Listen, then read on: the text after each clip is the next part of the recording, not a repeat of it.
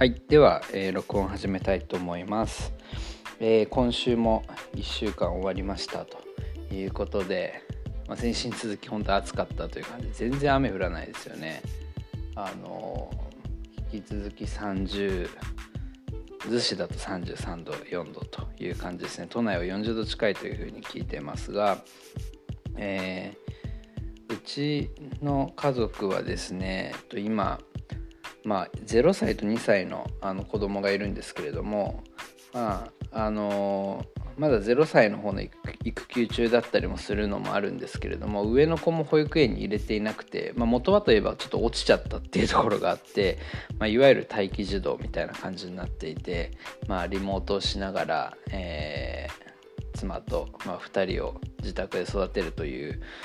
生活をしてるんですけどもやっぱり上の子は2歳になると結構遊びに行かないといけないので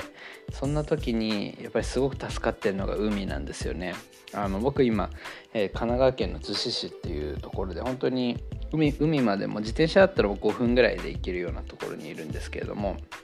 もうこの暑い中だとほぼ毎日、えっと、夕方にですね海に子供を連れて行ってます。あの今割と、まあ、育休中の妻の方が連れて行く日も多いんですけど、まあ、たまに僕も行ったりとか土日はあのみんなで行ったりとかっていうのもしてます。でやっぱり毎毎日海に行ってるとですねあの2歳の娘も全然海平気で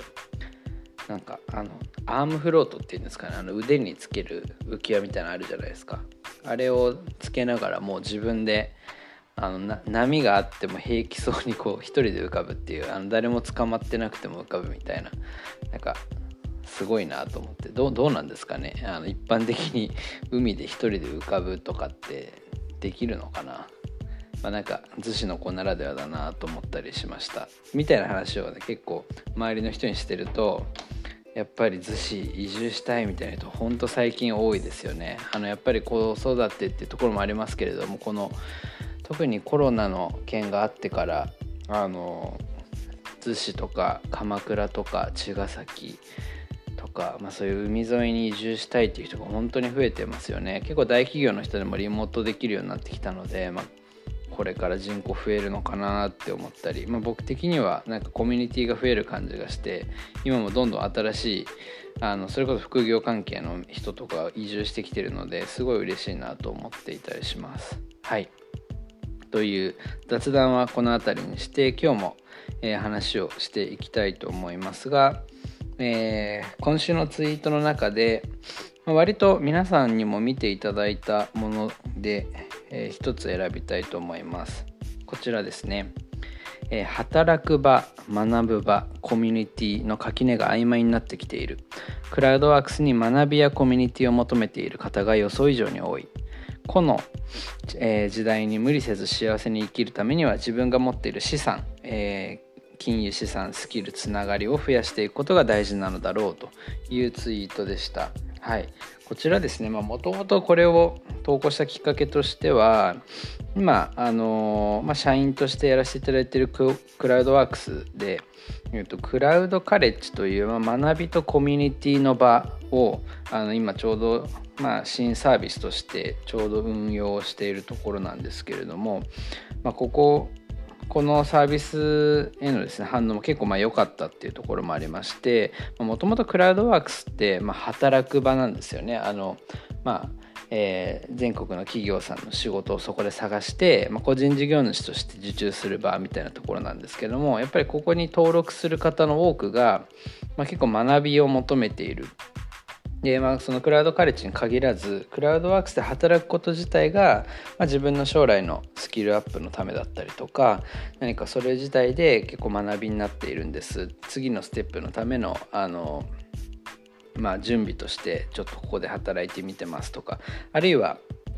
まあ、フリーランスとか個人事業主のこの仲間を作りたいんです。っていうことで、まあ、そういったクラウドカレッジのようななんか学ぶ場に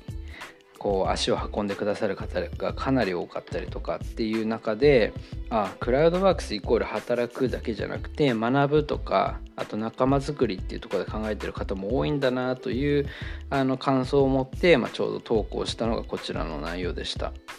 で、まあ、確かに、まあ、僕自身もあのいわゆる副業パラレルワークでリボーンという会社で働いているんですけれどもここもなんか働く、まあ、まあ、要するにこうお金を稼ぐっていうところの目的よりもやっぱりなんかそこで、まあ、学ぶ。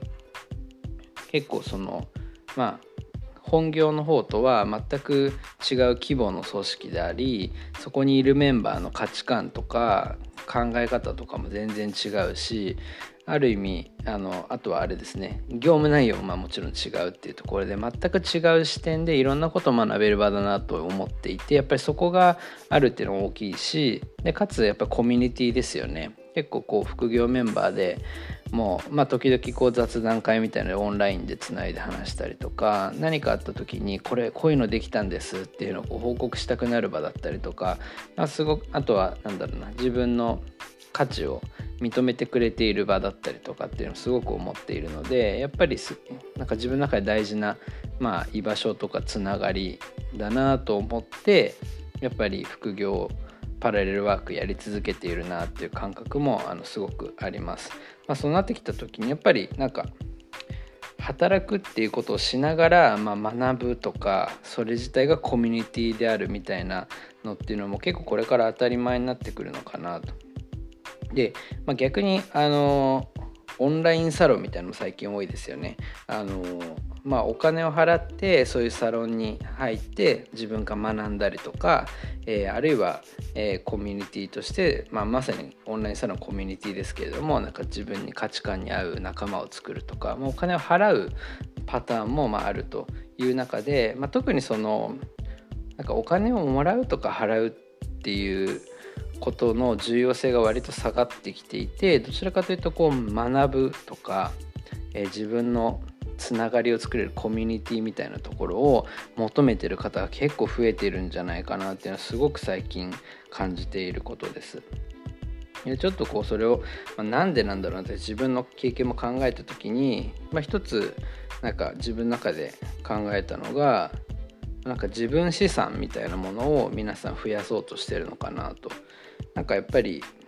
こう生きていく中で、まあ、お金だけじゃない自分の中に貯めていかないといけない資産みたいなものを皆さんが結構明確に意識しているのかなと思っていてそれがやっぱり学び、まあ、例えば自分のスキルだったりとか自分の経験だったりとか、えーまあ、思考力とかもありますよね。で、えー、あとはコミュニティっていうのはやっぱりつながりとかあるいは人からの信頼とかでそういうものを、まあ、自分資産っていうふうにちょっと今僕呼んでみたんですけど、まあ、自分資産を増やすことによって、えー、自分がまあ変化しやすくなるっていうところに結構本質があるのかなと。えっと、変化しやすくなるっていうのはまあ要するに何かっていうと、まあ、自分がこうなりたいとかこういうふうに生きたいとかでなんかそれって割ともう人それぞれだと思うんですけれどもなんか自分の中で、えー、こういうふうに生きたいなという、まあ、本当に多様なこう願望だったりとか理想みたいなものがあってそれに近づくために、えー、自分の資産を増やすことがなんか重要なんじゃないかなというふうに最近はすごく自分の中でも結構腹落ちしているところはあります。今あの個人の時代と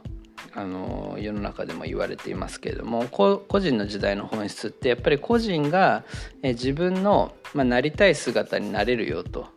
まあそれこそ誰もがね何でしょうねインスタグラマーから芸能人のようになっていったりとか本当に YouTuber さんとかまさにそうだと思いますけども一個人みたいなあの本当に一般の会社員だったような方が本当にスターになっていくっていうのも当たり前になってるし別になんかこう有名人になるっていうこと以外にも自分の理想の例えばなんだろうな旅しながら働きたいみたいなこういう働き方の理想だったりとかあるいは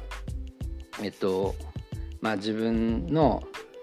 なんかこう自分の力で、え社会をこういうふうに変えていきたい。でこういうものを作りたいっていう時に、まあ、今結構仲間を募りやすい時代になってたりとか。まあ、あのそういった中でやっぱりその自分の理想とか個人のその方の、まあ、ありたい姿みたいのを実現できるよっていうなんか時代になってきてるのかなとかそういうふうに僕は結構ポジティブに捉えていてじゃあそういった中でじゃあ今会社員として働いてる中でその理想に近づくための変化をする時にやっぱり、まあ、もちろんなんかその変化をする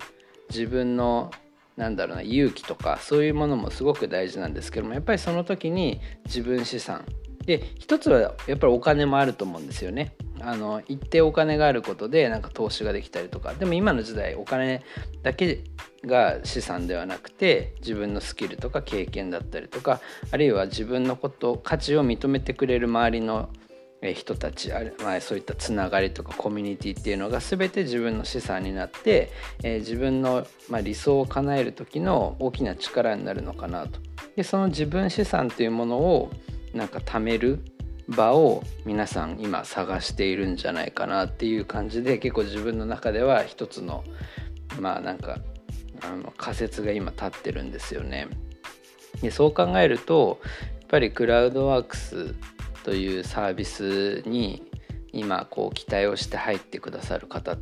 にもやっぱりこういう学ぶ場とかコミュニティの場っていうのは絶対に提供しないといけないなと思いますしやっぱり副業の価値ってそこだなと。副業の価値っていうのはえっとそれこそお金をもらいながら、まあ、例えばオンラインサロンだったらお金払いながらですけれども、まあ、一定お金をもらいながら学ぶ機会だったりとかえー、コミュニティ自分のつながりが作れるっていうのを両立できるっていう意味ではなんかめちゃくちゃお得というかあのまあ本当にそういう場を見つけられるのはすごくラッキーなんだろうなと。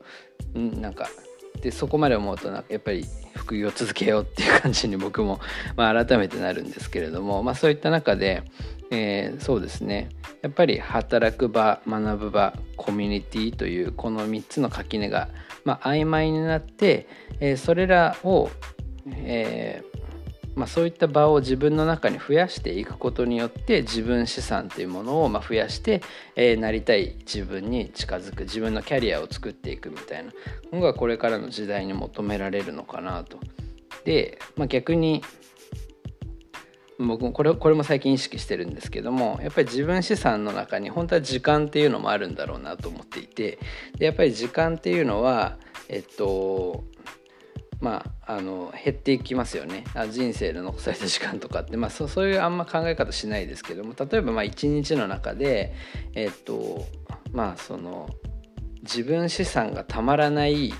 時間の使い方をしている部分っていうのは結構もったいないなって思うよりもなるんですよねそうなってくると逆に。なので、えー、時間の使い方っていうのを、まあ、割と意識して、えー、まあ、自分資産をなるべく貯めていこうと。まあなんかあんまり無理しすぎるのもね良くないと思うんですけれどもあの、まあ、自分のできる範囲の中で資産増やしていこうかなっていう感覚にちょっと切り替えるとですねあのまあなんか自分のやるべきこととかちょっと見えてきたりするのかなっていうふうに、えー、まあ、最近は思っています。はい、ということで、えー、今日はですね、えー、まあ、働くというところと絡めて学ぶということあるいはつながりを作るコミュニティというところを、まあ、皆さんがなぜ求めているのかとでその先に今この個人の時代で自分資産を増やしていくっていう流れができているんじゃないかっていうことをお話しさせていただきました。はい。今日はちょうど15分ぐらいですね。はい。こんな感じで、えー、また来週も投稿していきたいと思います。はい。